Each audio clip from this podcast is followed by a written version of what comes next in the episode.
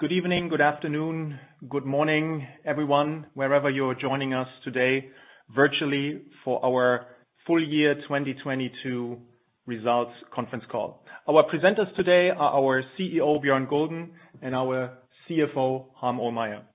You can see the agenda here. Björn will kick it off in a second with his opening, followed by Harm, who will recap our financial year 2022.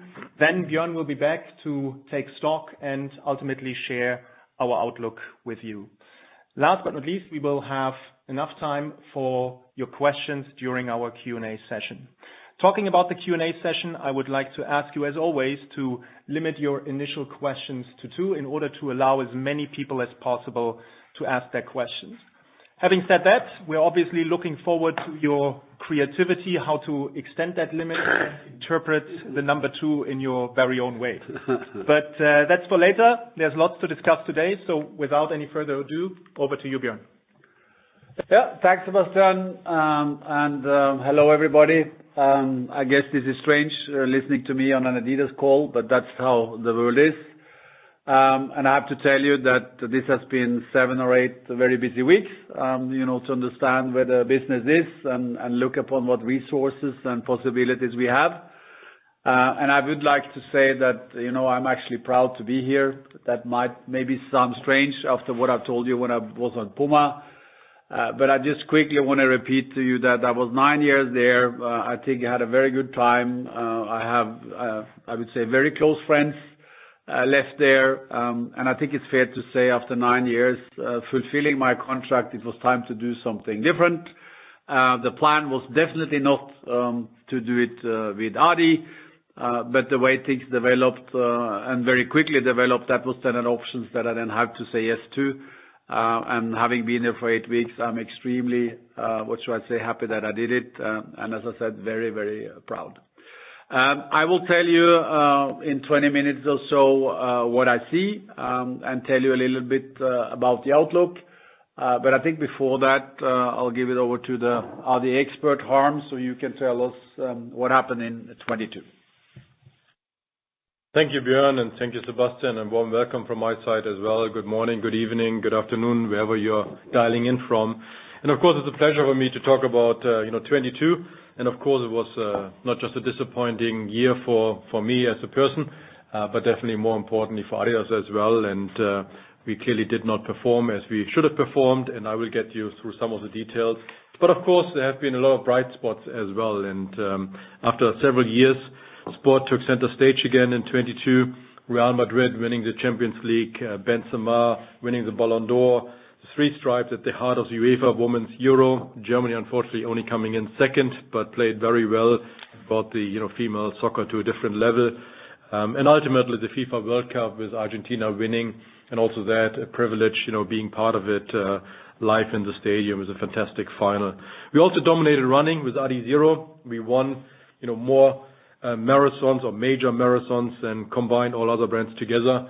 And we brought these athletes to our home turf here in Herzogenaurach as well, to the Road to Records, where we again had a lot of European and national records. And of course, the Winter Olympics, just one example, Denise Herrmann-Wick, you know, bringing home gold. But also product highlights, Um whether it's the Y-3 kit with Real Madrid or the X Speedportal, you know, campaign uh, with Rick and Morty. Uh, also the ball with the World Cup, Al Rihla or Al Hilm for the um, final. Uh, again, Adizero Adios Pro 3 delivered what really matters most in running, one win after the other. Outdoor extended the sustainability offer with Spinnova um, hoodie, a Agravic Flow 2 for the trails. And we launched sportswear as well, uh, with the capsule collection focused on the Gen Z. A lot of collaborations with great, you know, creators out there, whether it's with Pharrell or the collaboration with Gucci, just to name some. And basketball was growing nicely, Um, also driven by the Forum that we brought back to the market. All of this is happening with uh, great campaigns. Storytelling is what we need to work on and what we will continue going forward. We talked about it many, many times. But also our attitude, impossible is nothing, was visible. And also the commitment to gender equality with I'm Possible campaign definitely, you know, took a lot of hearts out there. We shook up the marketplace with the bra revolution, Um, there's more to come, but clearly focusing on better offering around bras and tights to win the minds of the female athletes as well. And we continue to run for the oceans with almost 7 million people joining around the headline of End Plastic Waste and saving all the our oceans. And the world's biggest football family reunion, dedicated campaign spotlighting the fun of the game around the FIFA World Cup. And again, Rick and Morty X Speedportal excited the younger football enthusiasts out there.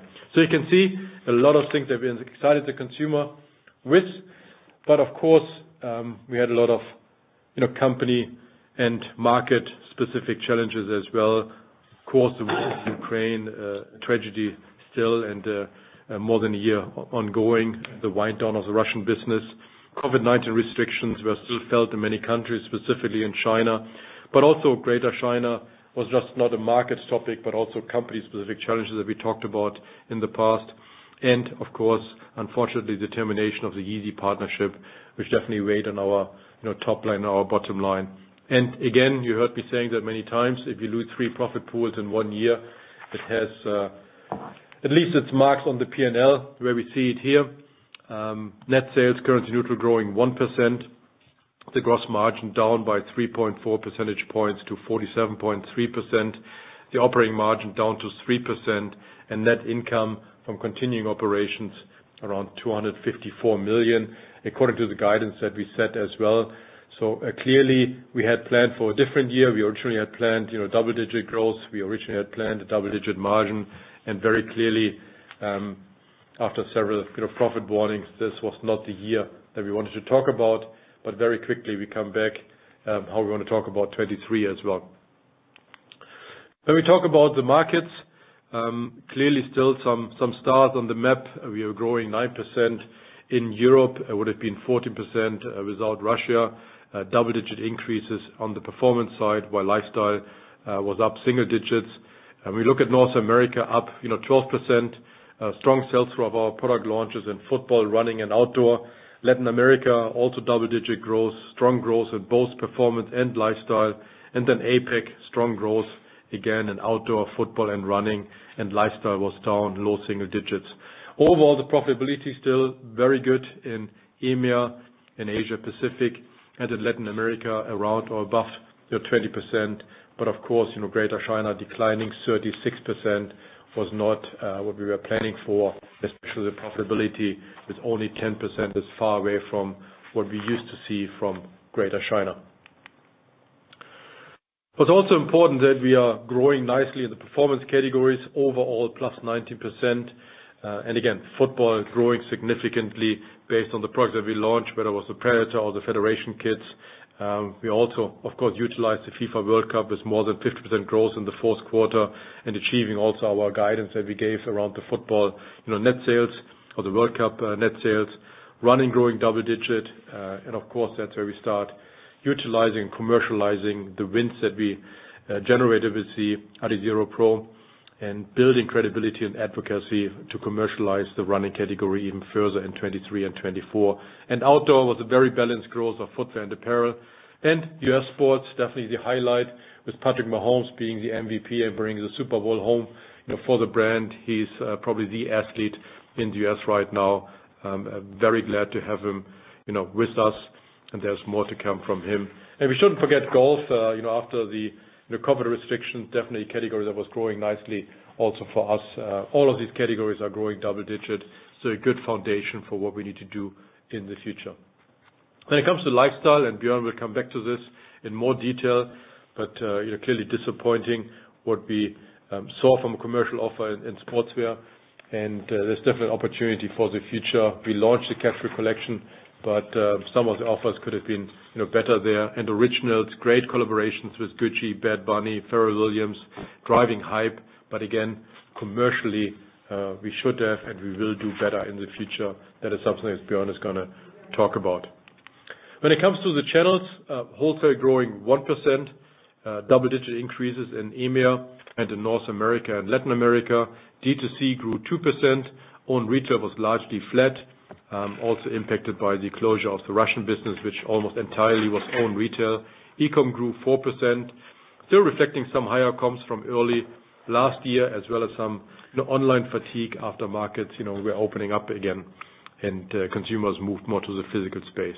Nevertheless, North America and LAM D2C as a whole, um, and e-com both uh, were up double digit. But again, we shouldn't forget, wholesale is still 61% of the overall business plays a significant role, um, not just in 2022, but also going forward. What's important to note is when you look at the quarterly split, uh, as you can expect from me, a lot of numbers, but I would focus here on the fourth quarter, where we only where the net sales were down 1%. What has really happened there? Because originally we wanted to grow around 20% in the fourth quarter. Of course, there was around uh, 600 million of Yeezy business that did not happen. Originally, we said 500 million, but we also took some returns from our wholesale accounts, so it actually rounded up to 600 million. Of course, there was something we decided, significant inventory takebacks in China, given the inventory situation that we have and some of the close downs, and then the opening up of the zero COVID uh, policy, where actually consumers did not go out. So that's where you see the -50%, which again, was not the original plan. But of course, these two effects you know, weigh on our quarterly results. When we look at the P&L in more detail, again, no surprises here. You have seen it already twice, uh, on the 9th of February and uh, this morning. Again, I don't want to spend too much time on it. Uh, gross margin down. I give you some more details on the next chart. The operating margin down by 6.4 percentage points to 3% based on the gross margin decline, based on higher operating expenses, reflecting additional investment into new campaigns, products, and consumer experiences. And of course, one-offs that I go into more details of around 300 million. The tax rate was up as well because uh, some of the expenses were not tax-deductible. Uh, that is something that you should read into the tax rate. But more importantly, the net income uh, around the level where we guided was 254 million. and Also there there were one-off cost of 350 million in there. When I go to the one-off cost, something in more detail, 59 million on the gross profit. There was a decision to wind down the business in Russia and uh, also higher provisions for customs-related risk. Um, there were operating expenses around 253 million. Again, most of it linked to the Russian wind down, the settlement of the legal dispute, and some restructuring costs as part of our business improvement programs that we um, booked in the fourth quarter. Uh, so overall operating profit impact of 312 million, and then with some puts and takes Uh, in between operating profit and net income, um, there was overall a 350 million uh, impact of one-times in 2022. When it comes to the gross margin, the biggest factor here uh, was 400 basis points of supply chain cost, where it was higher FOBs, higher freight cost. They were definitely peaking in the third quarter. They're coming down then slightly, and we definitely talk about that as we move into 2023 as well, what's happening on FOBs and also freight cost. But that was the most meaningful factor. Then when it comes to the category channel and market mix, uh, most pronounced is China there, as it has been a significant profit pool in the past. Slightly you know, downward trend on the FX that was originally planned to be positive as well. Uh, inventory write-down given the situation that we have. And then you should look at pricing and discount as a combination. Of course, we priced up, but then as the consumer Uh, wasn't as uh, sound anymore, there was some discount um you know required in promotional environments in the fourth quarter as well, leading to a gross margin of 47.3%. Of course, all of it is linked to inventory, um, where you see that the inventory peaked in the third quarter. It was then down to a level of around 6 billion at the end of 2022, and this already includes an inventory of Yeezy of around 400 million. This is an overall increase of 49%. Again, that is the value. In volume, it will be less, and you should see that in relation to the Vietnam closures last um uh in 2021 that impacted the year in inventory in 2021. Some FX as well, but also the cost per piece increase and the lead times were longer. So it's not one-to-one comparable.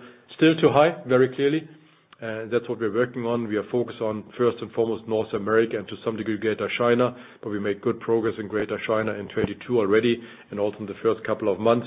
Clearing excess inventory uh, where it's needed. We are focusing on apparel first and foremost, uh, because uh, footwear is easier to um, you know, carry forward into other quarters. We significantly decreased our buying volume going into not just spring/summer 2023, but also more importantly, fall/winter 2023. We are technically repurposing some existing inventory, again, primarily on footwear, but also where it makes sense, moving it um, to markets where the demand is higher. So we believe overall, depending on the market, we will be in a much better situation um, in summertime, but we still need to work through this one over the next you know couple of months. Uh, when you look at the working capital, I don't want to go through the details of receivables and payables, but again, it's a story of inventories again. And you remember uh, that we probably were best in class in uh, the fourth quarter 2019. We dealt with that during COVID in 2020. We know how to do that. It always takes some months and quarters, but we are very confident that we will do it again. And uh I mentioned what we are doing already, you know, buying less, clearing the inventory where it makes sense. And this will definitely normalize again um, through the course of the year. Given the inventory is also linked to the adjusted net borrowings and what happened to our rating, um, before I go to the uh, rating notch down on S&P and Moody's, I want to explain real quick in more detail the adjusted net borrowings, because uh, it was our plan to reduce the the cash position that we had at the end of 2021. That's why we accelerated the share buyback in the first quarter 2022. We also you know, uh, returned the proceeds of Reebok back to shareholders of 1.5 billion, so overall 2.5 billion share buyback, 600 million dividends. Um but quite honestly, that was not the plan to build up that inventory that significantly and reduce it to that level. So uh, clearly we overshot a little bit, but it was the plan to reduce um, the cash uh, position on the balance sheet, because back then we had negative interest as well. Also, that has changed very quickly. But it gives you an idea how we get from the 2 billion adjusted net borrowings the end of 2021 to the around 6 billion at the end of 2022. Again, Uh, when you look at the rating KPI, the most important one for us is the leverage ratio. Uh and we clearly have the goal again, uh, probably not in 2023, uh, with some ups and downs, but clearly in 2024 again, to get back to our financial policy to get the leverage ratio below two. We are going in a good direction already in 2023, but I can't promise you right now that we get below you know, two. Clearly in 2024, that is the goal to get there. All of this was discussed with Moody's and with S&P. Um, Moody's uh, gave us two notches down, now on A-, and Moody's is on A3. As you all know, this is still a strong investment grade uh, with a negative outlook, uh, unfortunately, but this is that we are committed to, and also me personally as a CFO, to get that in the right direction again. But again, still a strong investment grade, but not really what I had planned for again in 2022. When we look at the dividend proposal, Uh, we are proposing 0.70 um, on the shares outstanding of 179 million. That would be a total payout of 125 million uh, on the net income reported of 254 million. This will be at the higher end of the payout ratio that we always gave a range of 30%-50%. We move to the higher end uh, of this with 49.2%. I believe that is also the right measurement given where we are as a company and where our situation is. So that is really where we are for financials. No surprises in this. Uh, happy to take some questions later on. Um but I also want to close before I hand over to Bjørn. Um, the World Cup has not been the turning point for the company yet, but uh, believe me, being there personally, seeing you know more than 100 accounts and customers that we had there, with a lot of people you know, of our company as well. Uh, there were a lot of tears in their eyes, a lot of happiness bringing the trophy home. It was definitely a pleasure and a turning point for me personally. Uh, back then I was looking forward to January to hand over the baton to Bjørn, and this is what I do now again. Oh. Uh, hand over to Bjørn to talk more about the future. Thanks, Harm. Let's hope uh, for us that Messi doesn't have his best day today. You know he's playing for Paris against Bayern in Munich.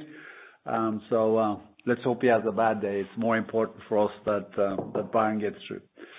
Um, I've been here for almost uh, two months, um, and I thought it would be worthwhile giving you um, a short look back what I've seen, uh, and talk a little bit about what I think that means.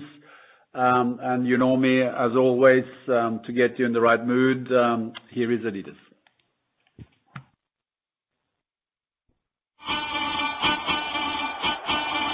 We are adidas. We are sport.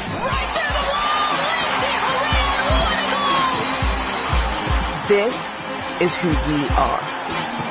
We knew then, we know now. shaping a better future. Any opportunity in this game, you make a play.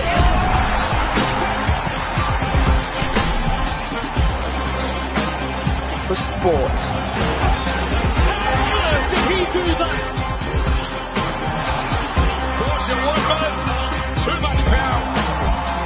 For all people.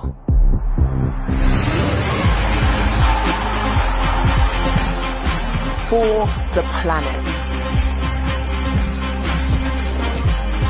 Today. Tomorrow. Always.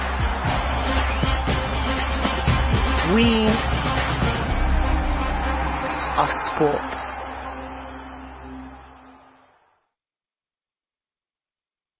Yeah, I think there's no doubt that this company is rooted in sports history. Um I've said it many times. I mean, this small town created the sports industry and and of course, Adi, with his scale, um and when I look at the archive and I go through the museum, uh it is actually very emotional because um it's very, very, what should I say, touchy to work for a company with that kind of history. Um, when you look at the marks of the brands, um I think there are a few companies in the world, regardless of what industry, that has these kind of brand marks. Uh, I would also like to say that Terrex on the outdoor side has been a very very good move, and you will see that later from a development. Um and I think the awareness uh, and the consideration of actually buying product with these logos is very very high all over the world. And of course, that is the best uh, starting point um, that you can have. If you then look at the different businesses, there is no doubt that we have a huge credibility in sports.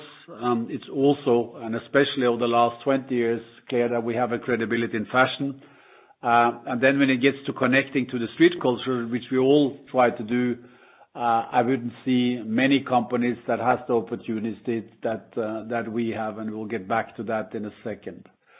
Um, what is very unique um, to Adi is, of course, the connection to what I said, the organizers of sports. Um, that has been the DNA of the company uh, always. I think Adi has been part of shaping uh, professional sports.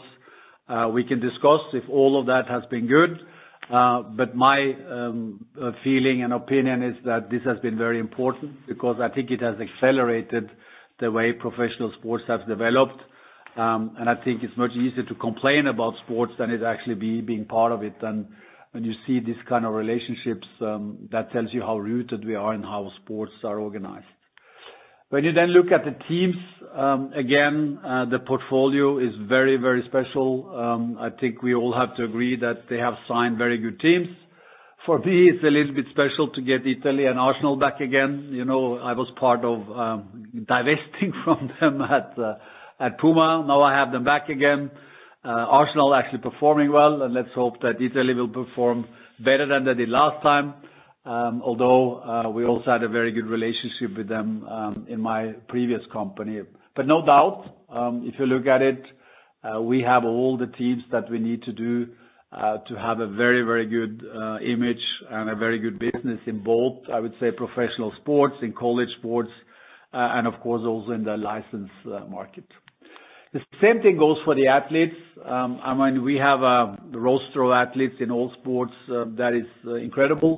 Um, in America, in team sport, in individual sport, even in winter sport uh, with Mikaela. I think I also would like to say that you will see us invest more again, also in smaller sports and widen our portfolio. I think the DNA of Adi has always been to develop product for all kinds of sports. I think there was even an Olympics where we had shoes for all sports that you could participate in.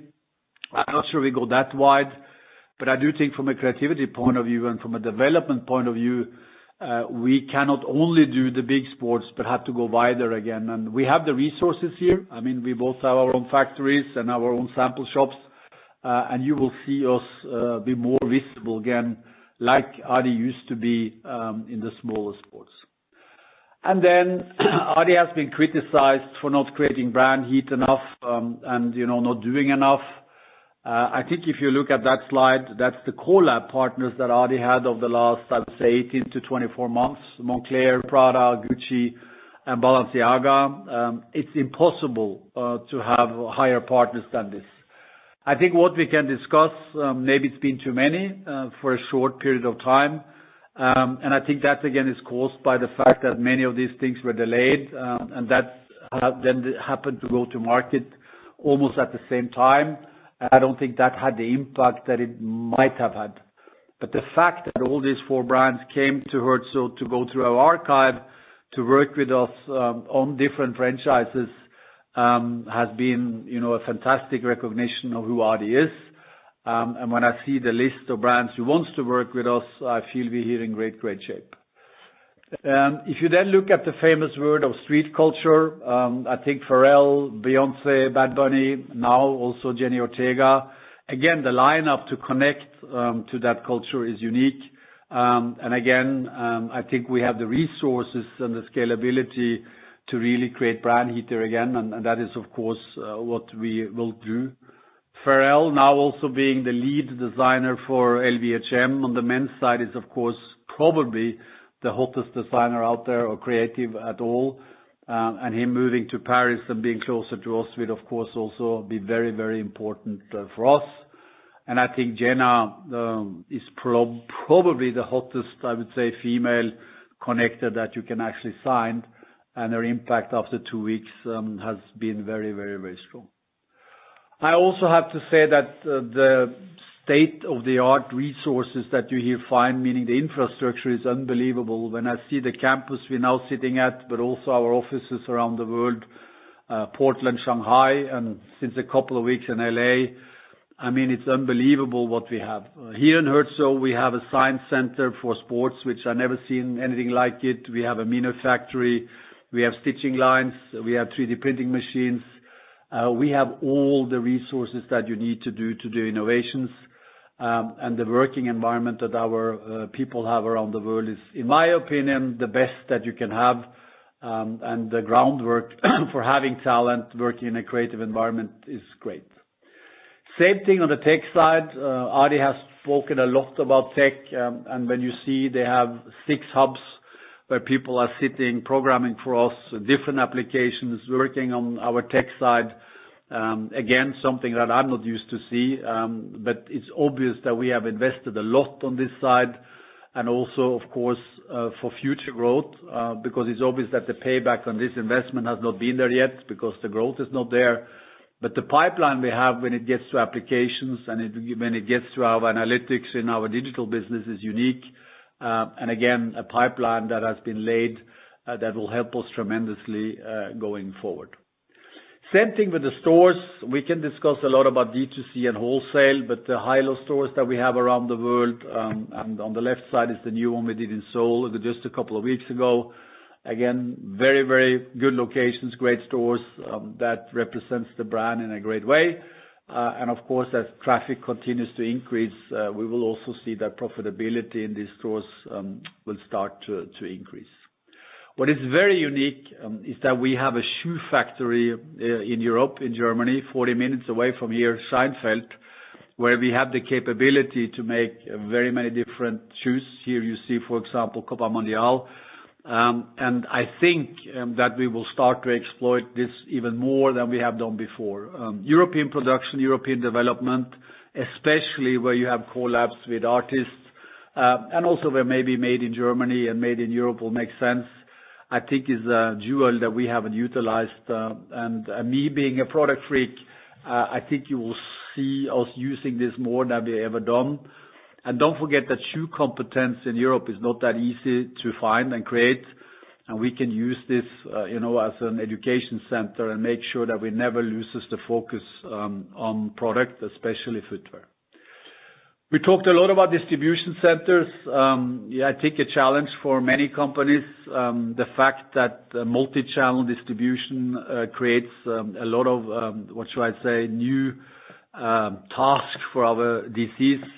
It looks to me what I've seen that um, Adi has invested a lot, Um that of course now we have an overcapacity because we have built, you know, distribution centers for future growth. But again, I think having them and be ready for the future is better than not having them. And to me, it looks also here that we are in a very good what should I say, state. Uh we talk a lot about talent and diversity. Again, we have people from more than 100 nationalities, and as you see, we currently have more female uh, people than male. Uh, should, of course, be uh, 50/50. We have more than 90% of our employees being non-German, so the time when we were a German company exporting is over. This is a true global company. And of course, having 39% um, women in leadership is not good enough because you know down the road it should be 50. Uh, I think the development is definitely in the right direction, and I already seen a lot of female talent uh, that is very visible in this organization. Um, there has been a lot of negativity around Adi, at least from the outside, um you know, about negative culture and people not liking to work here.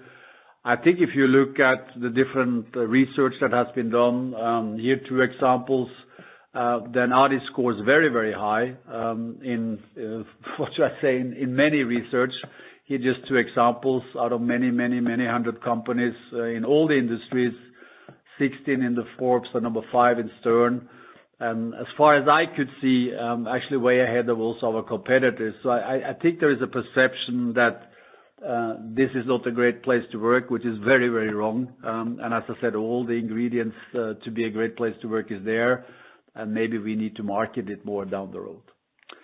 Uh for all of us in the industry, sustainability and ESG is not a question about if, it's only about how.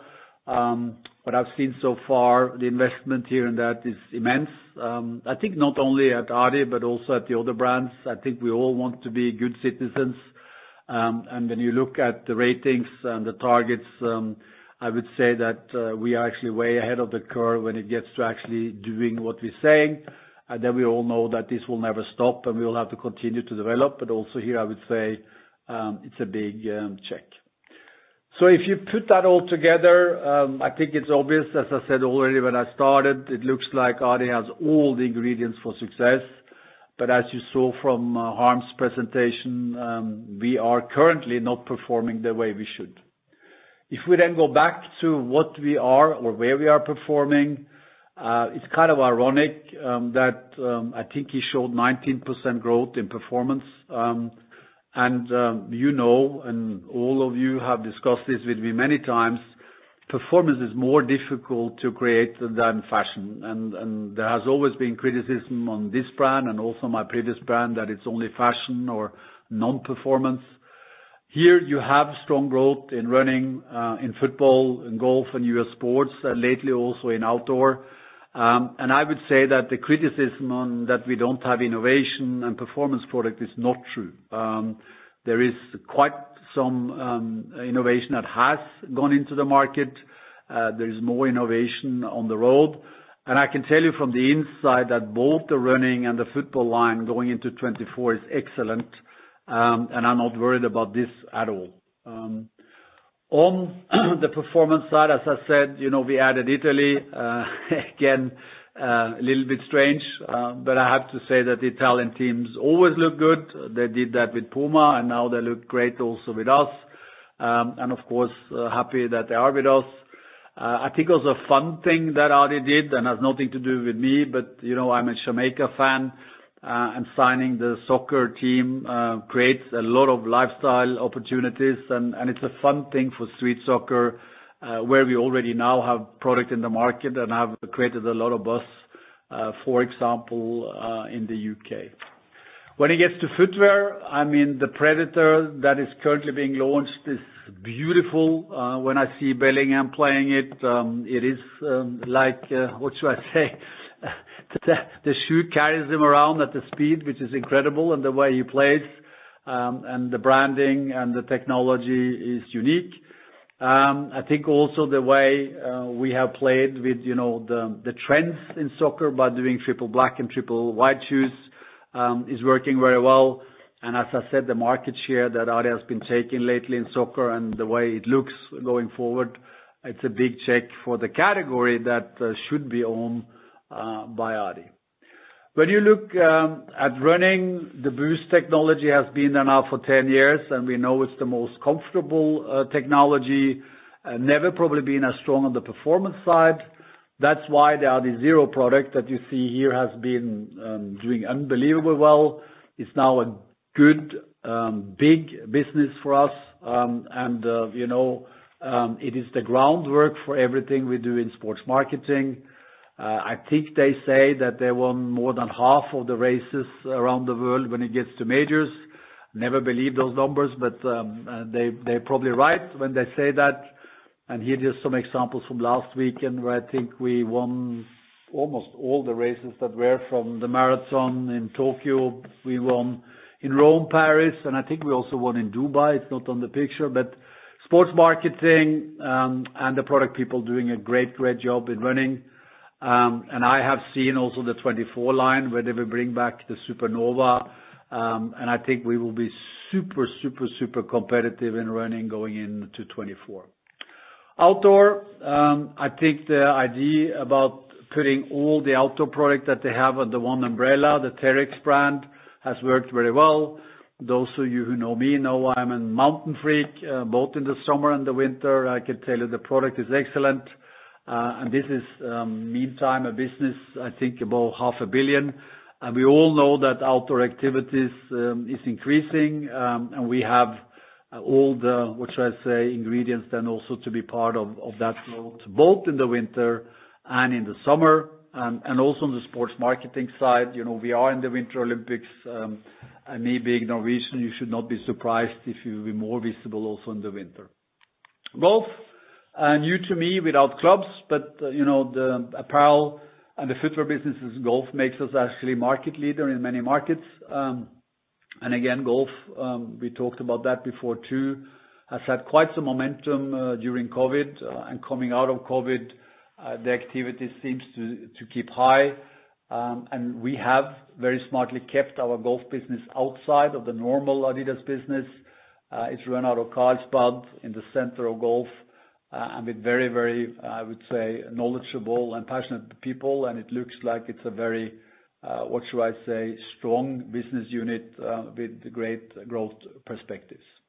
So the performance side, um, I would say is in check, um, and that is very very good to see. Uh and it's also good to see that our innovation pipeline and the resources to do innovation from technologies and applications is great. Um, for me, running around here in the basement and see all this um, is great because um, that's something that we, of course, did not have in my previous job. So the issues that are negative and where my friend Harm has problems with the numbers is on the lifestyle side. And it's a little bit ironic because when you look at the original business, the sportswear business, and of course the GC business, when you combine those three, uh, you have all the elements to be successful. Um, unfortunately, I think that during uh, COVID, um, and during the last couple of years, uh, we have not uh, probably utilized this in the best way. And currently, we've had too many franchises with too high inventory, and too much discounting. On top of that, um, you have the Yeezy business, which again, in my opinion, Ye is Um, maybe the most creative, uh, I would say, person that has ever been in our industry. The combination with an excellent go-to-market job done by Adi, both in the product, in the manufacturing, and not at least the way they went to market digitally with the different applications and the way they were actually utilizing the heat, is, in my opinion, next to nothing, um, And, or better than anything. Um, of course, losing that um, is a very very tough thing. Um but anyway, now we have lost it, um, and we have to deal with that, and I'm sure we will talk about that in in, in the Q&As. What is positive is that we currently have maybe the hottest shoe in the market, in the segment we call Terrace. Uh, it is the Samba, the Gazelle, and the Spezial. You see on the right side, actually a mock-up or a, uh, what do you call it? Uh, Pop-up store that we made in Shanghai uh, two days ago. Uh, team put it up very very quickly, one shoe model. And as you can see, people are lining up to buy only one product, um, and the product you can only buy in white or black. Um, and to help you a little bit uh, to be knowledgeable, you can call it Terrace, or you can call the shoes T-toe, because as you see, the design has a T on the toe box, Uh, all the shoes in this, uh, what should I say, design direction is doing extremely well. And for us, that's the Samba Gazelle and the Spezial. You have seen it for a while, um, coming in on, I would say, fashion shows, uh, and also on celebrities that have actually bought the shoes themselves. Um, and um, it's a very very fast growing, what should I say, franchise. Uh and the good thing for me is that it's actually something I haven't seen for a long time. It's uh, hot in Asia, um, China, Korea, and Japan. It's hot in LATAM, it's hot in Europe and in America. And I can't remember last time I saw that. So again, uh, look for the Samba, uh, look for the Gazelle, and ironically, also the Spezial, which was actually a handball shoe that even I used when I was playing, which probably tell how old I'm getting. Um but again, an anchor into the fashion world, I think something that if we manage it correctly, can be millions or millions of pairs. Um and it's the first test if we can manage now a new franchise in the right way by keeping it alive, heating it up every quarter and without over-distributing it, so we start to discount. So um um you should you should have a look and judge how we're doing, but I'm very optimistic. When you look at the geography, um then Harm showed us that LATAM, a very very fast-growing market. I think it was 44% that he showed, and it continues. Strong growth in the emerging markets, which funny enough, are those that are also growing the fastest. Um and it looks like we have a good, I would say, start in all those markets with subsidiaries, and with good setups. Uh, Asia Pacific, um, again, now starting to come back uh, in a good speed, uh, and knowing that also the Chinese tourists will start to come back, um, we see a very positive, what should I say, outlook for those regions. Um, we have had, like I think everybody had, difficulties in Greater China for three years.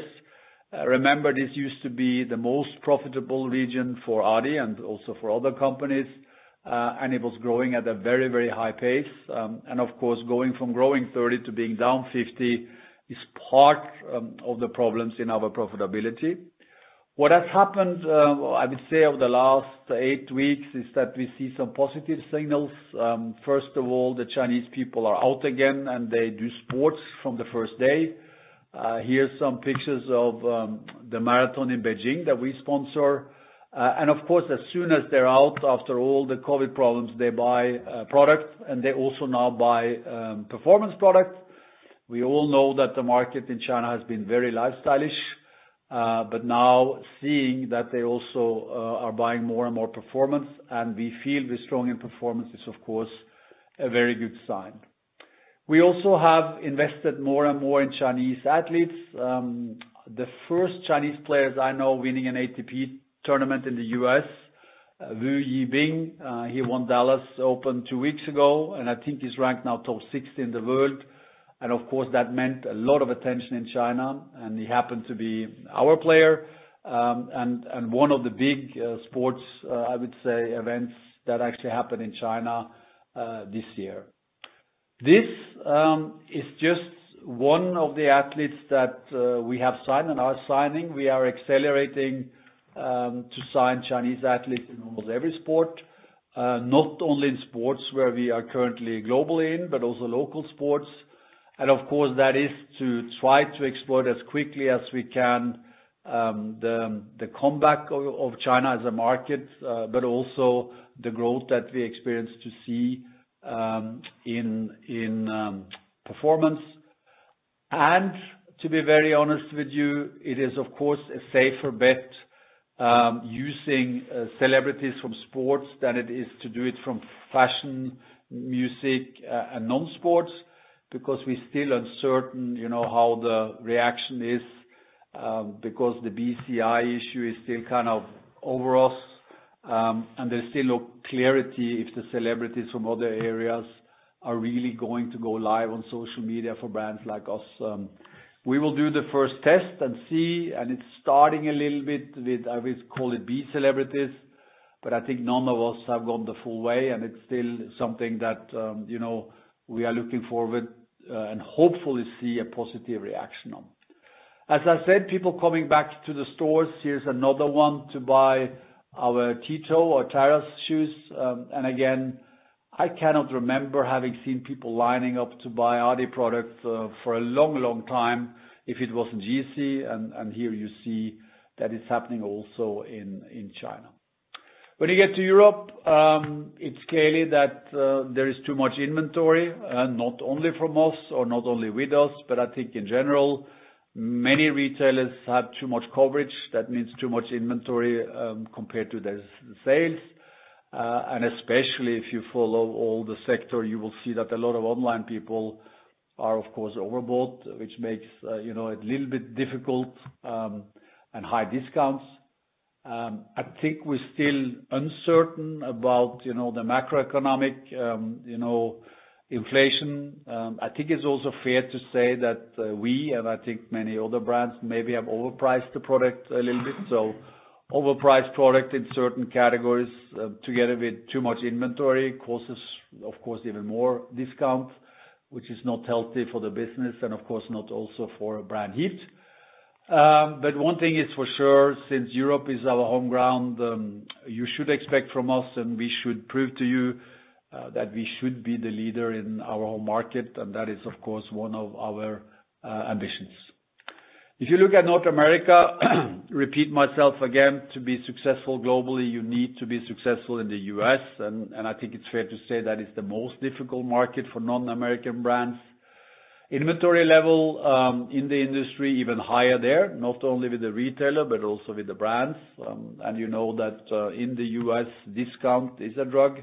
I would say one and a half year ago, we almost had no discounting, and both the brands and the retailers were making their best results ever.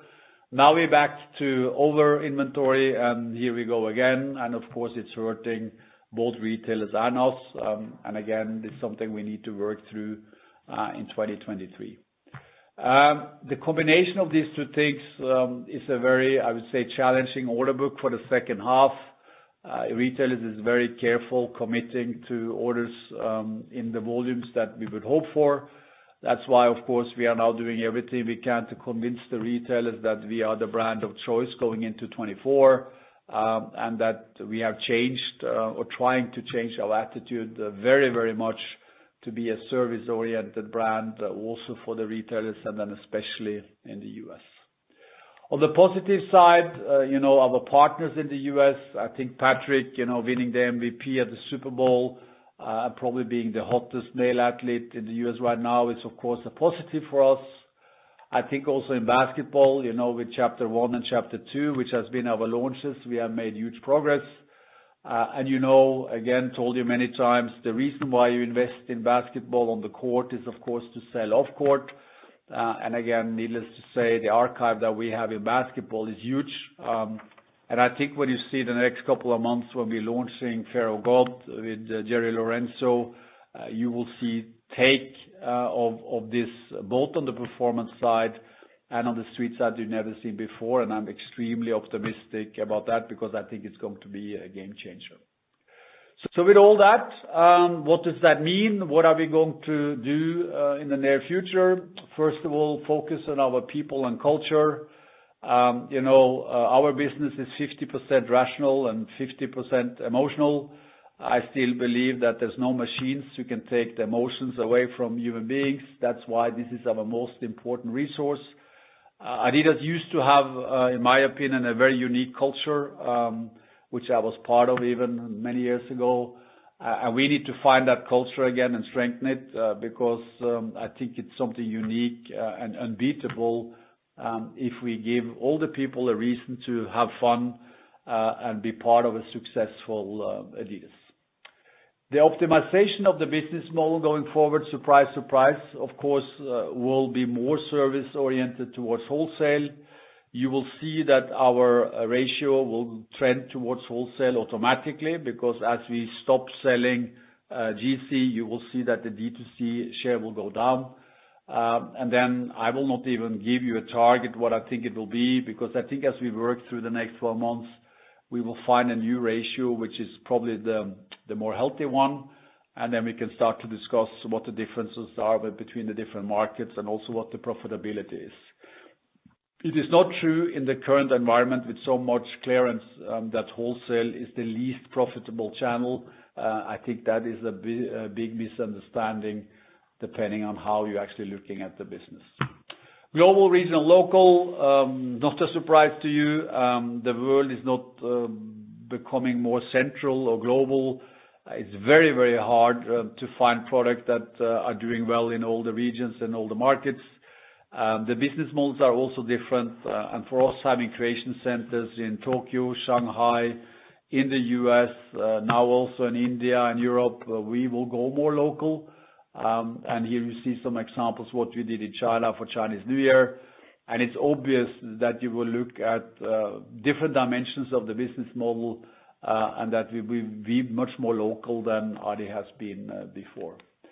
Speed and agility. Um, you know, uh our previous friends, and I'm sure, Moritz, you're listening to this call, had the best, what should I say, year in 2022.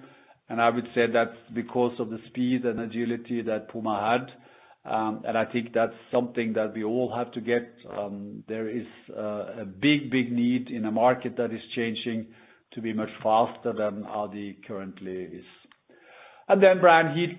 There are many uh, ways to get brand heat, but unfortunately, there's not a phone number where you can call and say, "I want more brand heat." It's the sum of everything we do. It's athletes, it's teams, federations. Um, it is, of course, celebrities, it's street culture, but also here, um, it is very very local, uh, and we need to have people in the different markets as close as we can to the consumer, uh, to make sure um, that we invest where it really makes sense. Uh, and of course, try to to get as much brand heat as we can. And as you know, Adi has always been able to come back again when the brand has been down, and I'm convinced we will do it again.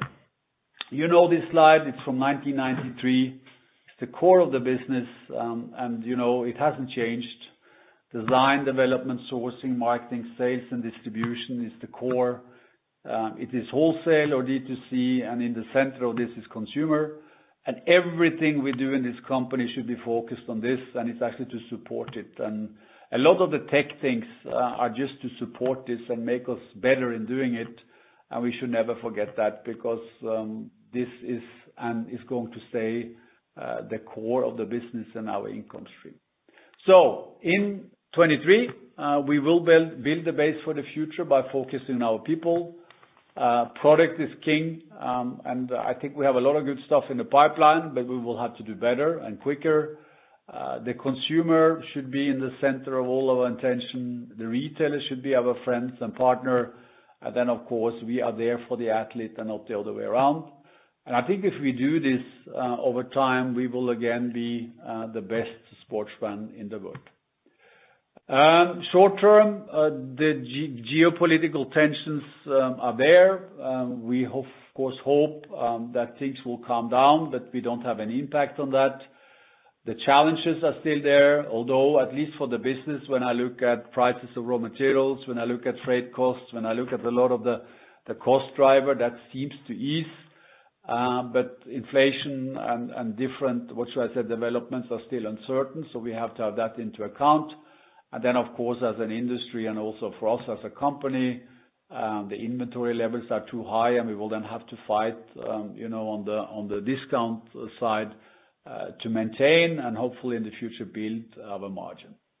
With all that in mind, um we told you already a couple of weeks ago what our outlook is.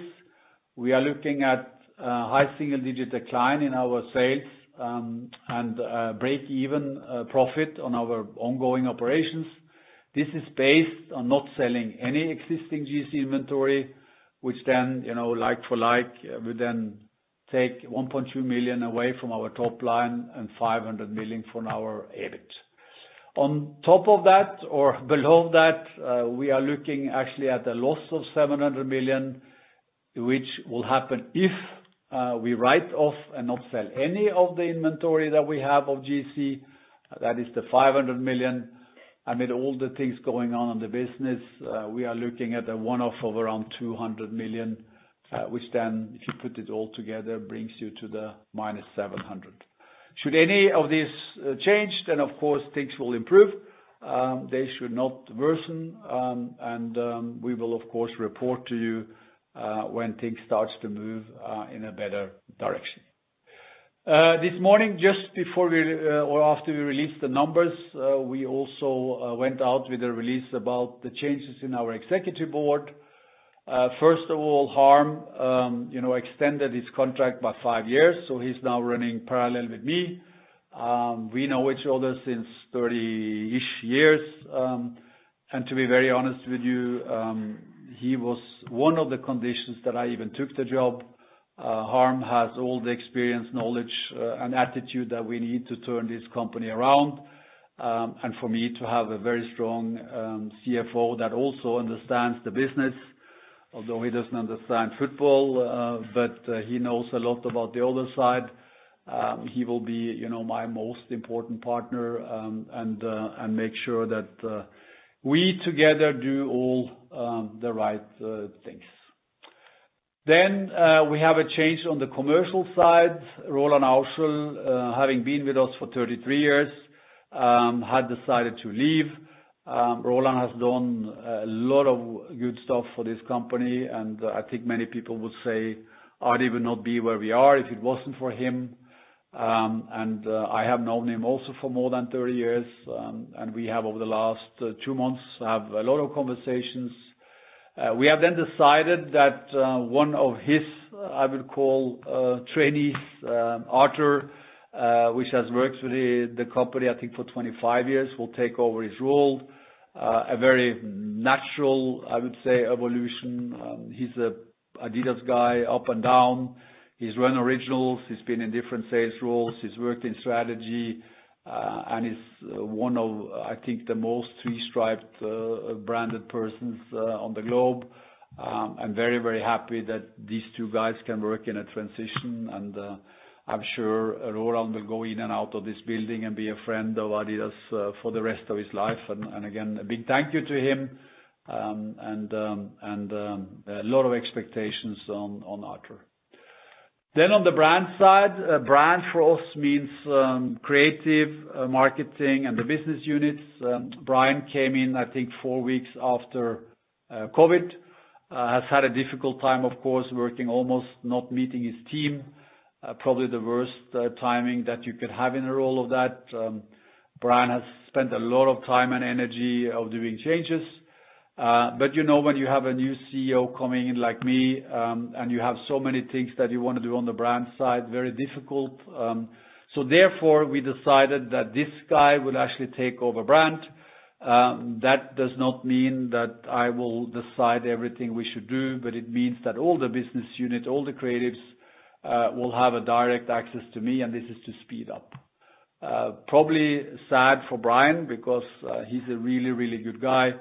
I think in the interest of the company and the organization, this was a change that we then agreed upon. Same thing here. Brian will stay on for a while to help in the transition. He will stay a friend, and I'm sure he will be three-stripe branded for a long time. Um and um yeah, that's the changes. That means that the brand or the company will be led by by this. We talked about me, Arthur, and Harm. Amanda will stay on leading the human resources and the culture, and Martin is running global operations and IT. Uh, and that's the team we're then going into, uh, what should I say, the second half of this game. Um, we're currently down 0-2, but we think we can actually turn uh, things around. So with that, I think we've spoken enough, so I'll hand over to Sebastian, and um, he will tell you what to do. Exactly. So Francie, we're now ready to move into the Q&A session. Thank you. Ladies and gentlemen, we will start the Q&A session now. Anyone who wishes to ask a question may press star followed by one. If you wish to remove yourself from the question queue, you may press star followed by two. Please limit yourself to two questions only. Anyone who has a question may press star followed by one at this time. One moment for the first question, please. We have the first question from Zuzanna Pusz from UBS. Please go ahead, ma'am. Björn, Harm, and Sebastian, thanks for the presentation. Um, this is Chris Huang from UBS, asking on behalf of Zuzanna Pusz. Um, thanks for taking my questions. I have two bigger picture questions for Björn, please. Um, firstly, on the sports focus. Um, in the annual report and the presentation just now, um, you mentioned the need to refocus on sports as that's the brand's DNA. Um, this seems to be a clear change given that, you know, the brand has increased its exposure to the lifestyle business to almost 50% of sales in recent years. So we're just wondering, what's your view on the ideal lifestyle and performance sales split? And is it right to assume that, you know, given the technology involved, the sports performance business tends to carry a lower gross margin on average than the more fashion-driven products? Um so that's my first question. And my second question is about the 2024 margins. Um, according to your outlook, you mentioned the plan to return to profitability in 2024. Um, I appreciate that this is not a strategic update yet, so you won't be able to share much um, when it comes to your 2024 margin plans. But given the magnitude of profit drop in 2022 and also 2023, would you be able to help us understand a little bit more about um, how we should think of the cadence of the margin recovery trajectory in the coming years? Um, is it fair to assume that um, it may be uh, more beneficial for the brand to maybe focus initially on sales growth instead and slowly build up from break even to the long-term double-digit EBIT margin? Or is the underlying profitability of this business currently well higher with the brand being well invested, so the margin um, is just um, at the moment overshadowed by one-off costs? Um, any color on that would be super helpful. Thank you very much. Uh, first of all, you are right that we should have an even higher sport focus when it gets to what we do, and that includes not focusing only on the big sports, but also go into smaller sports, because I think that will makes us different than all the other brands. Um and I do think that adidas should keep the DNA of not being a copy of Nike, but we should stand on our own feet. You are also right that if you measure, you know, the real, real performance product and you compare them to lifestyle product, the margin on lifestyle is normally higher. But where you're not right is that um, it's a share of 50/50 because a lot of performance product also goes lifestyle. It means that the consumer in the end decides if a product is street or or performance. So I think there's many categories where, you know, up to 80% of the product goes on the street. Um, if you take football, it's not the case because no one is running around with football boots. But if you take running, most running shoes are never run in. If you take basketball shoes, most basketball shoes, especially if they're from classics or originals, is also not played in. So I think the street business is much, much bigger than 50%. Um but I think for for the brand, we need to make sure that we never, ever lose this focus on performance.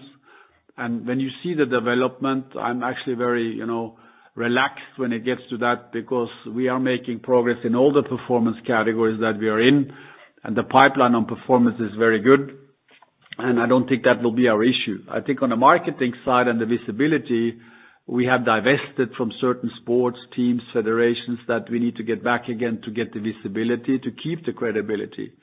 And then as we said, you know, earlier today, is that the lifestyle side, which ironically is where we have a bigger archive than anybody else, um, and where the trend in the market has gone back to, you know, the 1990s and the 1980s, um, we have not exploited that the way that, for example, Nike has done, this is where we need to do a much, much better job. Um when it gets to the margin targets for 2024 and going forward, I think it would be very premature for me to give you that after seven weeks here in the office. But those who who know me know that I always said that a good running company in this industry should run at a double-digit EBIT. This is where Adi has been. Uh and with the scalability that we have, we should definitely be there. At what time we will be there and and how we will, you know, combine a margin increase with a leverage on our operating costs and and what that trajectory is, I think it's too early to say. Um but I'm very confident that, you know, we can get more leverage on our cost base. Uh and and of course, the the margin is now damaged by so many things, and especially inventory, that does does not mirror any of the things that we see in the future. 2023 is to, what should I say, clean up a lot of, uh, I would call it old mess, uh and actually uh, be uh, a clean company again, that the consumer and the retailer and ourself see what I call a normal business. And and I would I would appreciate if we can leave it by that instead of trying in a spreadsheet now to define what the different components are, because I think it's too early. I can promise you that I will deliver you 10% EBIT before I leave this company. Okay, that's super clear. Just a little small clarification from my side, if I may. Um, is it fair to it it sounds like um, double-digit margin in the long term is um, quite confident, but um, in terms of your initial focus, is is it fair to assume that maybe it's going to be more beneficial for the brand to focus initially on sales growth and while margin slowly builds up, or or how should we think about that? Thanks. Well, first you need to think about that I have a GC business that is disappearing, so I'm actually losing sales. Um and then I have inventories that I need to sell and clear. So there's two negative impacts, both on my top line and my bottom line. That's why we this year have no sales growth, but we say high single-digit decline. And as we as we do that, of course, we will have growth again next year. Uh but if that growth is 5%, 10%, or 15%, I think we will need to talk about when we see how quickly we are cleaning up the things we have today. That's why I'm very careful saying it. But going forward, and again, not a surprise, I think that a company like ours should have double-digit growth and put some of that growth to the bottom line and some of that growth to investment in marketing. And that's always been the recipe, and I think it's the same here.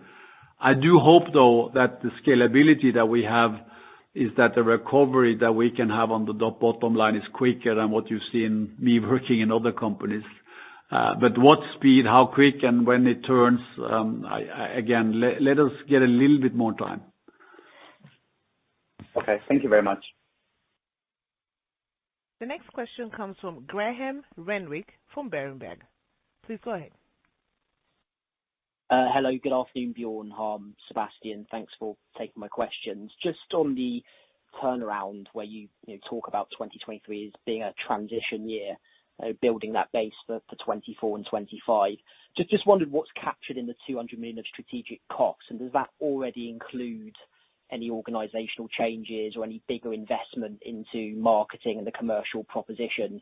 And do you think that level of investment is already sufficient to start to drive that turnaround and to drive market share gains from 2024? Because You already appear pretty confident on the product pipeline heading into next year, which is going to be a big sports event year, of course. Uh and then secondly, just on the business improvement plan. It was announced before your arrival, Björn, uh, 700 million of net income benefits. Uh, I just wondered if you still feel that they're fully achievable this year, or will any element of that plan be scaled back or possibly changed under your new strategy, particularly in context of you know, having to reinvest more into the business? Thank you. Uh, since these are things that happened before me, I think it's fair that actually Harm answers it, um, so I don't say something wrong. So Harm, you take over. Yeah, I'd probably start, Graham, with the 700 million uh, business improvement plan. Of course, that is fully reflected in our guidance that we gave, whether it's underlying and uh, a break-even company or if we would decide to write down the inventory of 500 million, Uh, we get to the minus 700 million. It's fully baked in there. And as we said the last time, um, this is not all in comparison to 2022. This is mitigation actions as well, because we saw FOBs you know, increasing. We uh, negotiated some of the you know, freight contracts as well uh, to bring that one down. We kept our ratios in marketing going into 2023 on a lower net sales base, so compensating for all of these. So all of that is reflected. There are puts and takes, but overall, we mitigated the cost increases that we have seen. Uh, we also had some one-time costs in Q4, whether it was the closure of the one other retail store, whether there was some you know severance severance to right-size the organization that was reflected in Q4, and we will take the benefits of that you know, going into 2023. All of that uh, has happened. Uh, and again, all of that is not a comparison to 2022, but it's mitigating actions. Some is actually a reduction compared to 2022 as well. And then of course, when it comes to additional 200 million in 2023, this will be part of our strategic review. And again, bear in mind, Björn is only here for two months, so we have looked a lot of things. Um, you know, I expressed you know, my opinion about what we should do and should not do. Uh but we need to vet all these things. There's a new team in place now, and we'll come forward. But of course, it will be all elements, whether we need to invest more, whether we need to you know, review some of the stores or review the organization. So all of this, but again, we don't want to be too detailed right now and too specific, but we believe 200 million would do a lot to get to uh, profitable growth in 2024, and that shouldn't take anything away from what we need to invest around the Olympics or the European Championship on home turf in 2024. We are well prepared for that. Okay. Thank you very much. The next question comes from Erwan Rambourg from HSBC. Please go ahead. Yeah. Hi. Thanks a lot. Erwan Rambourg from HSBC. Good to hear you, Björn, and uh, good to hear you as well, Harm and Sebastian. Uh, just wanted to follow up a bit on uh, the long-term algorithm of growth. Again, I'm not asking for a long-term guidance, but when we look at the fact that you were in a sort of duopoly 10, 12 years ago with Nike, um, they have an algorithm of growth of high single to low double-digit sales growth and eventually mid to high teens EBIT margins. I'm wondering, Um, with the exception of scale, notably in the U.S., if there's any structural uh, reason for you not to uh, go to those levels uh, once we have the big hiccups behind us. Then just talking about the big hiccup of the day, looking at Yeezy, I was just a bit confused by a few press articles around the solutions to Yeezy, because my understanding, but please correct me if I'm wrong, is that you cannot sell Yeezy for Uh, reputational risk reasons, and at the same time, you can't destroy the product for the planet. Um so I'm just wondering, what options do you have to treat uh, the Yeezy stock that you have today? Thank you so much. Uh, I ask you, so if you can't sell and you can't destroy, what's your option? Well, that's why I'm confused. I'm not running the brand. I am confused. Well, I just, I tried to describe the situation that, um, depend on who you speak to, people will say you cannot destroy because it's a sustainability issue, right? So please don't destroy.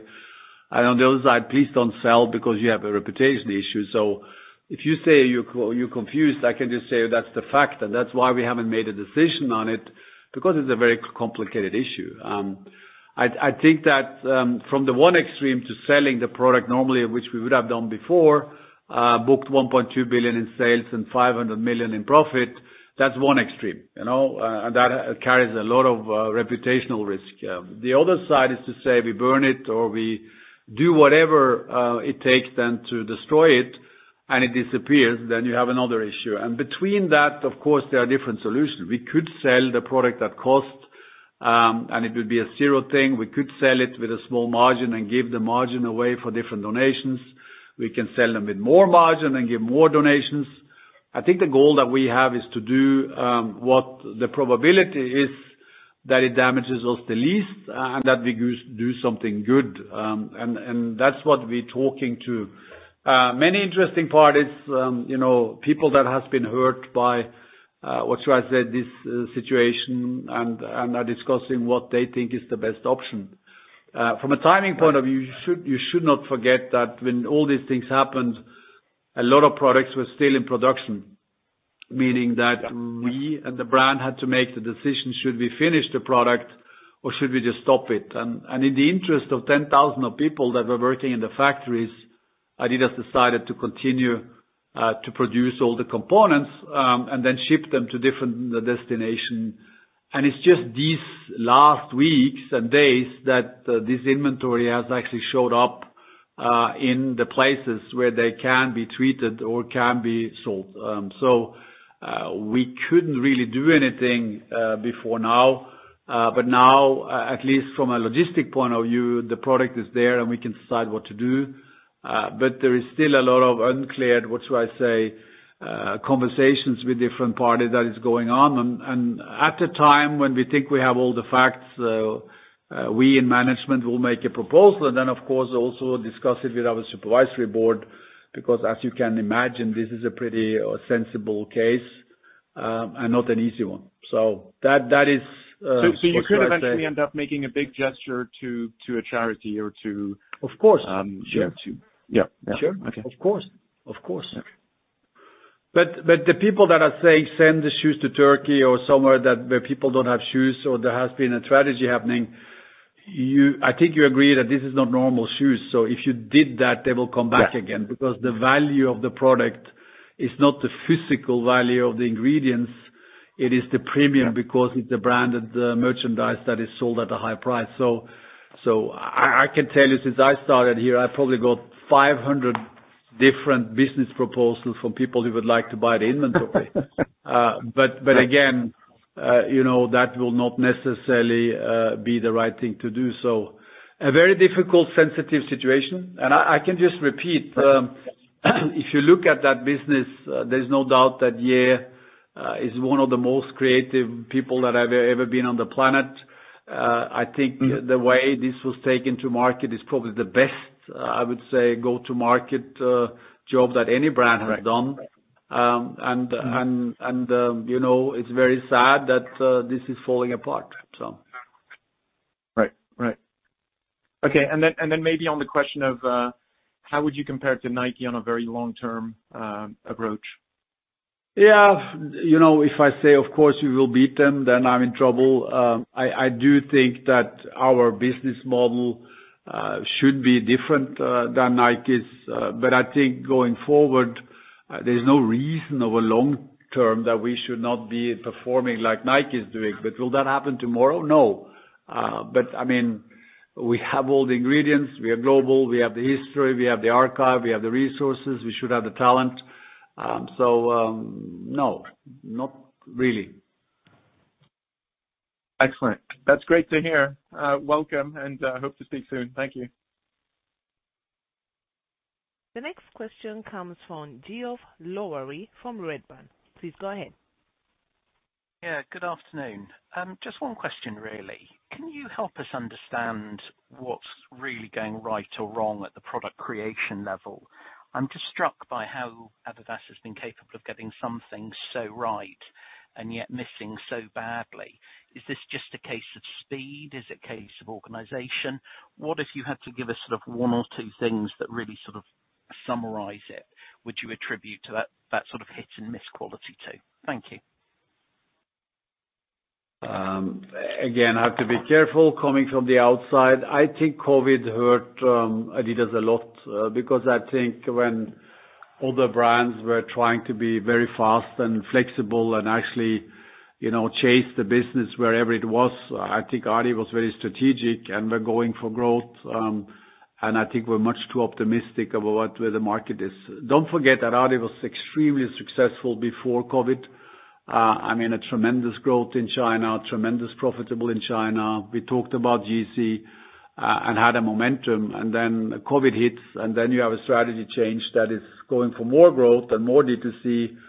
Um, I and I just think that the circumstances didn't fit that. So thank you. So so I do think that um, uh, the circumstances was uh, making it difficult to reach those targets, and that made things difficult. Understood. Thank you. The next question comes from Warwick Okines from BNP. Please go ahead. Yeah. Hi, thanks very much. Similar line of questioning, really. Your comments to me suggest that you don't really think adidas has got a problem about product innovation, and it's more about how you go to market through marketing and and channels. Is that a fair assessment, and does it make a turnaround easier? Um and what do you need to do in order to do a better job in lifestyle? No, I think what I said is that the criticism that Adi hasn't brought innovation and performance is not true. Um again, I always ask, so what was the last innovation that Nike brought? Because you're always comparing it to that. And when I look here at the 3D printed shoes, or I look at the Adizero, I look at the Predator, or I look at the soccer shoes that I know but you don't know about, I do think that the performance side is actually in good hands.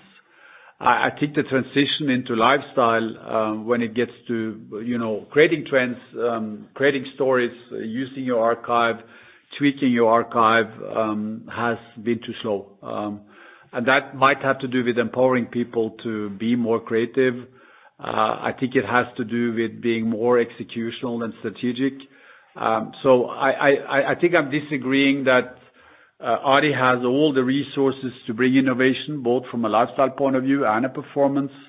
Uh but I do think that the lifestyle side has been hindered by putting too much more product on the market that hasn't worked, being too high inventoried because of too optimistic sales plans, therefore being hurt again on the discount side. Uh and that's why the lifestyle side and the brand heat has been missing. Um at the same time, you know, doing Prada, Moncler, Balenciaga, Gucci within 18 months is also too much. And again, that is probably because um, you know, COVID and the timeline and supply made it all be delayed, and then suddenly, you know, the delayed projects went into the on-time project, and suddenly it was all at once. Um and then I think some of the street culture relevant things, if it's Pharrell or Lorenzo or Beyoncé, you have to remember that a lot of these artists and the people that use potential has not been out there for the last three years. You know, there hasn't been any festivals, there hasn't been any tours, there hasn't been any releases. Uh, so I think a lot of the places where we, again, can create brand heat and uh, a lot of excitement has kind of been hampered by many things. And at the scale that Adi is, uh, it has not been enough. Um, so speed, empowerment, um, timing, discipline, uh, are probably the elements that uh, has made it uh, difficult. But the ingredients are there, believe me. I mean uh we have designers that are very talented. We have sample rooms, we have technologies, and that's why also I'm probably more optimistic than you guys are. Thanks very much, Björn. The next question comes from Jürgen Kolb from Kepler. Please go ahead. Yeah. Thank you very much. Um, welcome, Björn, to adidas on the other side of the street.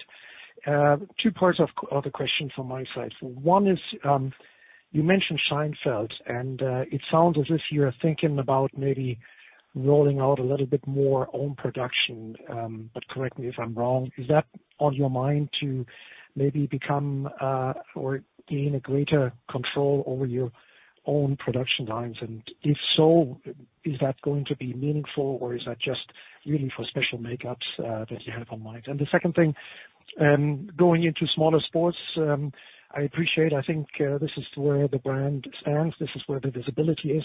At the same token, however, um, I remember when uh, adidas had the strategy to get out of these smaller brands because of the increased complexity. Now what is the right approach here? Is it correct to be in the smaller sports for visibility, or is the complexity a problem from a productivity point of view? Thank you. First of all, Scheinfeld is a factory 40 minutes away who has traditional making shoes for 50 years. Um and I think what I tried to signal is that shoe competence is not easy to find today, at least not in Europe. Um and I think we have something that we can utilize more. The scalability that, of course, not that you will do millions of pairs because you know then the nearshoring on shoe production back to Europe, I don't think will happen. But I do think um you know that we have something unique that no one else has, and that we can combine you know that to educate people, um to have creative people work there, to do collabs there, uh to make samples there, and I think even to make small series of European, German-made product, Uh, because I think it means something. Uh and uh you know when we work with luxury parties uh, that we do, uh, I think we can take part of that production maybe if we do it the right way. So I look at that as a resource and not as a problem. The smaller sport, um, again, I wasn't here when they should divest. It's obvious that if you go into a small sport, that will increase complexity, instead of increasing productivity. But then the question is, what's the high-low effect? And I have always thought, um when I was at Adi in the '90s and also later, that some of the creativity coming out of Adi in design or development and technologies was coming from the fact that they were working on smaller sports. And and again, if that is the result, then it's much then it's worth a lot more than adding 100 SKUs to the line. I I do think that we need to be careful in not being over-analytical. Efficiencies and KPIs on productivity, I don't think is what is not what is going to drive us. It is our creativity speed and agility, uh and and that will bring much more margin than trying to find you know, more efficiencies on the SKU count. So um again, you know I'm a sport romantic. Um I think adidas is a sport romantic. I think putting that DNA in again will make us different than any other brand. Um and and that is, you know, for me, a small marketing cost compared to many other things we do. So I I and I do think there's a big agreement about that. When you talk to the designers and the product people and and even to the financial people, they all say, "Yes, this is what we should do," because it's our DNA, you know, and and uh, uh, it makes us different. Um, Next time you're here, you should go into our archive and see how many, what should I say, special product we have made through the years and what these special products, again, have done for the in-line product. The connection is there, you know, and we need to do more of that. Uh, I think we have standardized too much and become too, what should I say, uh, almost boring in the way we brief uh, and go to market on our, what should I say, in-line product, um, especially on the lifestyle side. Mm-hmm. And and maybe a small spoiler, any specific sports you're thinking of? Anything where you sweat and can win medals. Understood. Very good. Thanks so much. The next question comes from Cédric Lecasble from Stifel. Please go ahead. Hello, gentlemen. Uh, thank you for taking my questions. I have two also. First one on your distribution uh, networks today. Uh, could you comment maybe on the wholesale organization, on your store network, on your e-com and digital ecosystem? What needs to be fixed and what are you happy of today? Um, and the second one is on China. Um, Low base in 2022. Some signs of recovery uh, already. When do you think China can definitely be back in the equation? And do you think China can come back to the kind of old uh, top-line growth and uh, profitability in maybe a more open competition? Interested in having your thoughts. Thanks.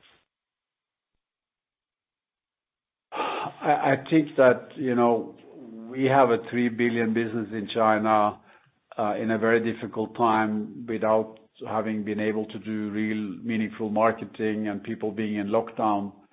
Um, if you take uh, the lockdown away and you also say that we can start to do marketing again, it's obvious that we will have growth.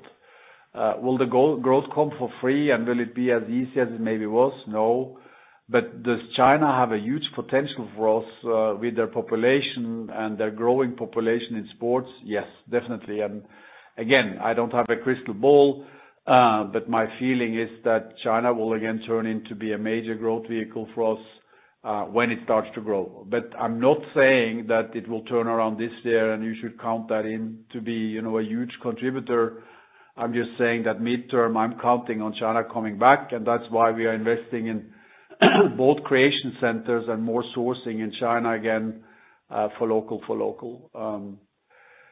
When it gets to um, you know, your uh, Help me again, what was the first? Distribution. Distribution. Um, when you look upon what has happened already, then you see that the GC business disappearing, uh, which was mainly uh, a D2C business, you will see that our D2C share will fall dramatic in the in the next quarters. Um then the question is, what is an optimal Uh, balance between D2C and wholesale? And I can't give you the number, but what I can tell you is that we need to be very service-minded for the retail partners. We should be as visible as Nike with our retail partners. We should own part of the wall, and our retailers should make money with us. And we should make it very, very clear to the retail partners that that is what we want. Uh, and that is a change of mind in the sense that we need to stop talking only D2C. Does that mean that D2C is not important? No, it does not. Uh, we should have a very professional e-com platform. Uh, we should be you know, uh, continuing to invest in all the applications um, and the analytics we're doing. But we need to make sure that we become much more full price on e-com. Today, there's much too much discount, and there's too much inventory sitting on that side. On brick-and-mortar, there are markets that needs uh, you know uh, full price uh, normal stores. Uh all those stores uh all those markets who doesn't have a big multi-branded retail business. India, probably parts of China, maybe some other markets like Turkey. Um then we need you know, some high-low stores in our major cities, like New York, like Paris, like now in Seoul. Uh, of course, we need factory outlets, wherever factory outlets is a major part of it. Where I don't see that we need to have you know our own stores is in markets that has a lot of multi-branded uh, retail and where we do normal stores, uh, just to have stores in a in a in a mall or in a in a shopping street where all our what should I, retail partners are, because that doesn't make sense. Um, I think it will be a more targeted um, uh, brick-and-mortar strategy, uh, and it will continue to be a strong uh, e-com strategy. Uh but I think the way we go to market, I think it'll be more wholesale first and then D2C afterwards. Um, and and then we will see how long that takes us. Thank you so much. The next question comes from James Grzinic from Jefferies International. Please go ahead. Thank you. Uh, good afternoon, everybody. Uh, Björn, uh, just I guess a couple of clarification questions from me. The first one is, I'm unclear on your thoughts on sportswear and generally, um, the product segmentation that we saw introduced last year. To what extent can you work with that? To what extent do you think you need to change that? And secondly, did I get it right that you're saying your ambition is basically to compound double-digit growth for the business? That's what you're looking for? Uh, I mean, to take the first thing first, I think that when we get out of the clearance and we set the base, then I think double-digit growth should again be our target, yes. Um, again, in in in a in a world where we don't have pandemic, uh, war, or anything happening, but a normal world again, uh, I think that adidas should have the ambition of growing 10% again, yes. Um, okay. Perfect. When it gets to the segmentation, this is where we need to be very specific. Um, I think when you saw the logos, we have the original logo, we have the performance logo, we have the sportswear logo, and we have the Terrex logo.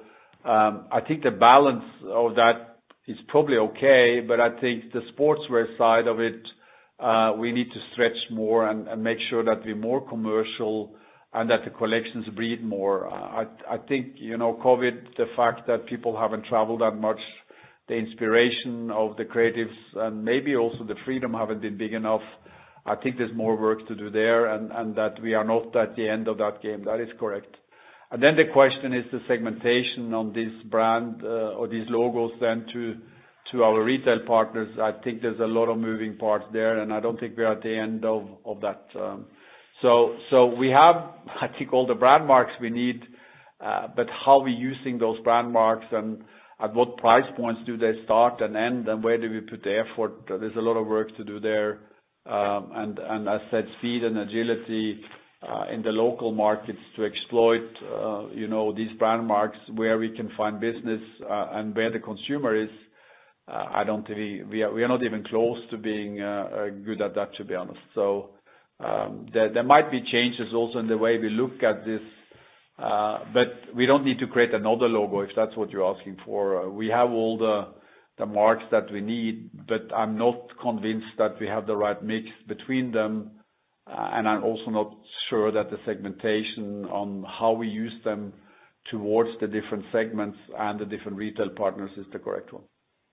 Understood. And I guess as a follow-up on that, um, I guess my point was trying to understand how much you need to change the base and how much uh, uh, you know, the product architecture is loaded into the channels up until when. Uh, uh hmm. so are you mostly to what extent you're committed as a business to what we saw last year and through to what point, and really trying to get a sense from that perspective. You know, and this is again, I mean, if you look at it now, we are already now signing off the collection for spring/summer 2024 as we speak. You know, we have the markets in today. Again, In a normal world, that would be locked in. I think today, because of the changes, and and, and one of the reasons why I put myself on top of the brand is, of course, to speed up decisions where we need to do things different than the calendar. And and I'm I'm making myself available for uh the different business units so that they can actually be allowed to speed up things uh and uh and and challenge the calendar. You will see product that um, were meant to be in 2024 being pulled forward to 2023. You will see volumes of, for example, the T-toe collection being increased uh, dramatically in 2023, even if the plan was different. Uh, you will see products that uh, were meant to be innovation be pulled into the first half of 2024. You will see us taking more risk and speed up things because that's what we need to do. We we we cannot just drive business as normal Uh, when we're not performing. So so there is a, uh, I don't know what you can call it, but there is a wake-up call to get speed in um, and to to challenge certain rules and regulations why things are slow. Yes, definitely. Thank you. The next question comes from Edouard Aubin from Morgan Stanley. Your question, please. Yeah. Good afternoon, guys. Um, two questions for me. On China, sorry to come back on that, but Björn, could you please comment on kind of the sell-out, sell-in dynamic year to date and kind of what you expect to to a certain extent to pan out in this year? Obviously, you don't have a crystal ball, but but your sense. And related to China, I mean, obviously you took back a lot of inventory, so I guess you're gonna be uh, some of it is gonna be sold in outlets or discounted. And to what extent, you know, that could impact, know, the brand desirability in the in the next two, three years. That's that's number one. And then question number two on your balance sheet and what it implies in terms of, you know, buybacks and dividend and so on. So, Adidas used to be net cash ex, you know, uh you know lease liabilities. You're now net debt. How do you see the the net debt situation evolve throughout the years? And what about, you know, your share buyback program? I think you have 2 billion, you know, more to go. Um, You've not talked about that in the release as far as I've seen. And and what it could imply, I mean, should your net debt increase, you know, this year, what it could imply for your dividend next year? Thank you. Uh, I'll start and then uh, Harm will take the last one. Um, I mean, the China model has been a push model. You know, remember that almost all the Adidas stores in China are owned by retail partners. We sell into them eight, nine months before. Um, they sell through in a quarter and, and, you know, based on the sell-through, we take product back and we flush them in outlets and also online. Uh, we have reduced uh, this, um, I would say almost dramatically, so we are delivering a lot less uh, into the stores, and we're trying as we speak, it's not been done yet, to go into, you know, reduce the amount even further by, for example, doing 30% of the volume in season, meaning that you're producing local for local, uh, 30% of what you think is the need, uh, and not even take orders on it. That will that will partly take you from a push model to a pull model. Um, uh, even before we have done that, um, given the reduction of the buys, and not pushing the way I think it has been done before, you will see less take backs, um, and you will see less inventory. Um, having said that, the amount of inventory in the China market from everybody has been high for the last three years. This has not been only an Adi issue, but because of the size of Adi, it has of course had a bigger impact on Adi. Um, but the China model needs to be more vertical, it needs to be more local for local, and it needs to be run more by the local people at almost a closed supply chain. And uh we are working on that very, very I would say, focused as we speak, to to make it a more pull model than a push model. But that has had no impact on the business yet because it's not in place. Uh but I think it could be in place at the back end of this year, so it could be fully utilized in 2024. Yeah, on the balance sheet, uh, you're absolutely right. The net debt is higher than we originally planned it for by the end of 2022, uh, with the consequences also on the rating that I explained earlier. And of course, it's our ambition now in 2023 to course correct that. The key enabler for that will be reducing inventories because we are buying significantly less and utilizing the inventory that we have to return into cash. Um, we should also keep in mind that we returned 3.1 billion to shareholders in 2022, 2.5 billion in share buyback and 600 million dividends. And of course, our priority is um Probably not fully in 2023, but uh, you know, starting to prepare for fully meeting our you know, rating KPIs again in 2024. Um, until then, you should not expect a share buyback uh, in 2023. Uh, unlikely also in 2024, Um, because first we need to get the authorization at the annual shareholders meeting in May, which we are proposing to get the authorization because we bought back almost 10% of our capital. Um and then again in 2023, uh, very unlikely, and then we'll take count again, you're going into 2024. Um, I know that there are 2 billion outstanding from originally you know announced uh, you know, share buyback program, but that is secondary right now. First, we want to make sure that we're generating cash again. Secondly, want to invest into the company because we want to get prepared for growth again. Secondly, it would be dividends first, and only then we would look at share buyback again. So um be patient, stay tuned, um, but it's a focus right now to return to profitable growth first. Uh, Harm, I know you have many different moving parts this year, and uh, one of them being Yeezy in terms of the cash, but how do you see your net debt trajectory this year, you know, roughly? Well, again, there's a lot of moving parts, right? I mean, when you look at our guidance, and uh, as you say, a lot depends on Yeezy. Um, but whatever you know, option we are choosing, um, uh, it would probably uh, you know, preventing to um, write down the inventory if you would sell it at cost. I mean, it's an easy you know, cash in as well from a calculation. But again, a lot of things depend on how quickly we clean the inventory. What are we buying at year-end if we believe there's growth coming in 2024 again? What is the reopening in China? So so really, even if I would have it, I don't even have it in detail because we plan for different scenarios. And uh the most important thing is generating cash, but uh you know turning the company around to be prepared for profitable growth in 2024. 2023 is a transition year. That's what we said. Okay. Thank you. Sure.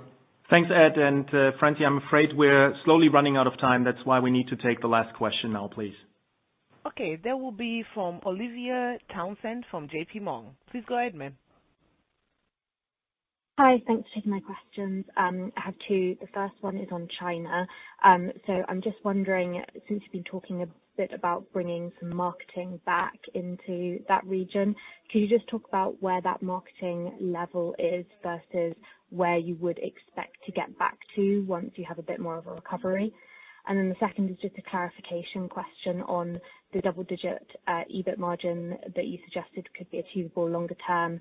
I'm just wondering, are you able to commit to a certain year for this? I think um when you mentioned earlier, um some people have taken that to mean around 2028. I'm just wondering, do you have a comment on that? Thank you. I'll take 28 if that's if you're happy with that. I I I think it's wrong after seven weeks to commit to a double-digit in a year. Um it could be quicker than 28, and it probably should be quicker than 28, to be honest with you. Uh but I hope you can be patient and let us at least work through some months, and show you that we are on the right track, and then we can you know, formalize, um I would say, a new strategy and tell you where that will bring us from an EBIT level. I think we all agree uh, around this table and at least in our management, and I think also in the company, that if we don't um, deliver 10% EBIT uh, with our scale and our brand, then we're not doing a good job. But we need to get there first, uh, or we need to turn it around first before we promise you when. Um, I think the China, what should I say, marketing thing, um, what I tried to say is that there is some positive things happening in China because people are out on the street doing sports again. Uh, people are not isolated the way they used to be, and they're starting to buy again, both performance and um, um, lifestyle. Of course, not at the same speed they did before COVID um, and BCI, but they are doing it. The marketing that we have done is that because sports is getting more attention and there are athletes doing well, Uh, we have given the Chinese uh, team the freedom to invest in more athletes um, uh, that we can showcase. For example, what you saw in tennis. Um, we are speaking to quite some of the so-called celebrities that used to do marketing before BCI. None of them have gone live yet, but at least there is now talks on a different level than it's been before. Uh, the hope is, of course, that when one celebrity starts to do postings that are more like marketing, that there's no shitstorm being generated. Uh, and that suddenly we can be back again where you know, marketing that generates traffic and conversion, especially online, is working. At that time, I can assure you that our uh, marketing team in China will get budgets to do whatever is right to accelerate growth. Um, So there's no limitation on their, what should I say, creativity and an investment level when things are possible again. But right now, there's kind of a touch and go. You saw, hopefully in the presentation, that we are, for example, spending money on pop-up stores you know, to actually attract um, you know, uh consumers. We have celebrities then coming into these stores.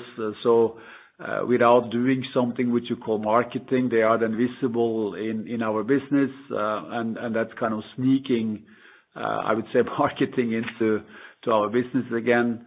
Uh and of course, I cannot tell you at what point in time things are normal again, because if I knew, I would be a billionaire by telling it to everybody, right? So so again, uh we are we are really, what should I say, touching uh uh the market in a way that our local people are leading. Uh and then both Harm and myself are speaking to them at least twice a week. Uh we currently have 30 Chinese um people here in our building, working on product for 2024. First time that they traveled to Europe in three years. It's so nice to be back in the normal world again when it gets to what we used to do. Uh and there's so much energy in the Chinese team because remember, they have basically been in and out of isolation for the last two years. Uh and I would say there's quite some optimism. But again, don't get carried away and then you know, put your spreadsheet up at 100% growth because that will not come. Uh but I think there's some light at the end of the tunnel. All right. So, you know, we just heard that there's limitations to the support for the Chinese team. Unfortunately, there is some limitations to the time for this call, and that's why we need to wrap it up now. Thanks very much, Francie. Thanks very much, Björn and Harm, and also thanks very much to all of you for uh, joining our call today. Uh, I'm sure we could have gone on for hours. Uh, I know that there's still a lot of questions outstanding. Feel free to reach out to any member of the IR team or myself if you have any questions. We're all very much looking forward to seeing some of you over the next couple of weeks as you know we're traveling the world. Um and with that, thanks very much again for your participation. Have a good remainder of the day. All the best, and bye-bye. Stay healthy and buy adidas products.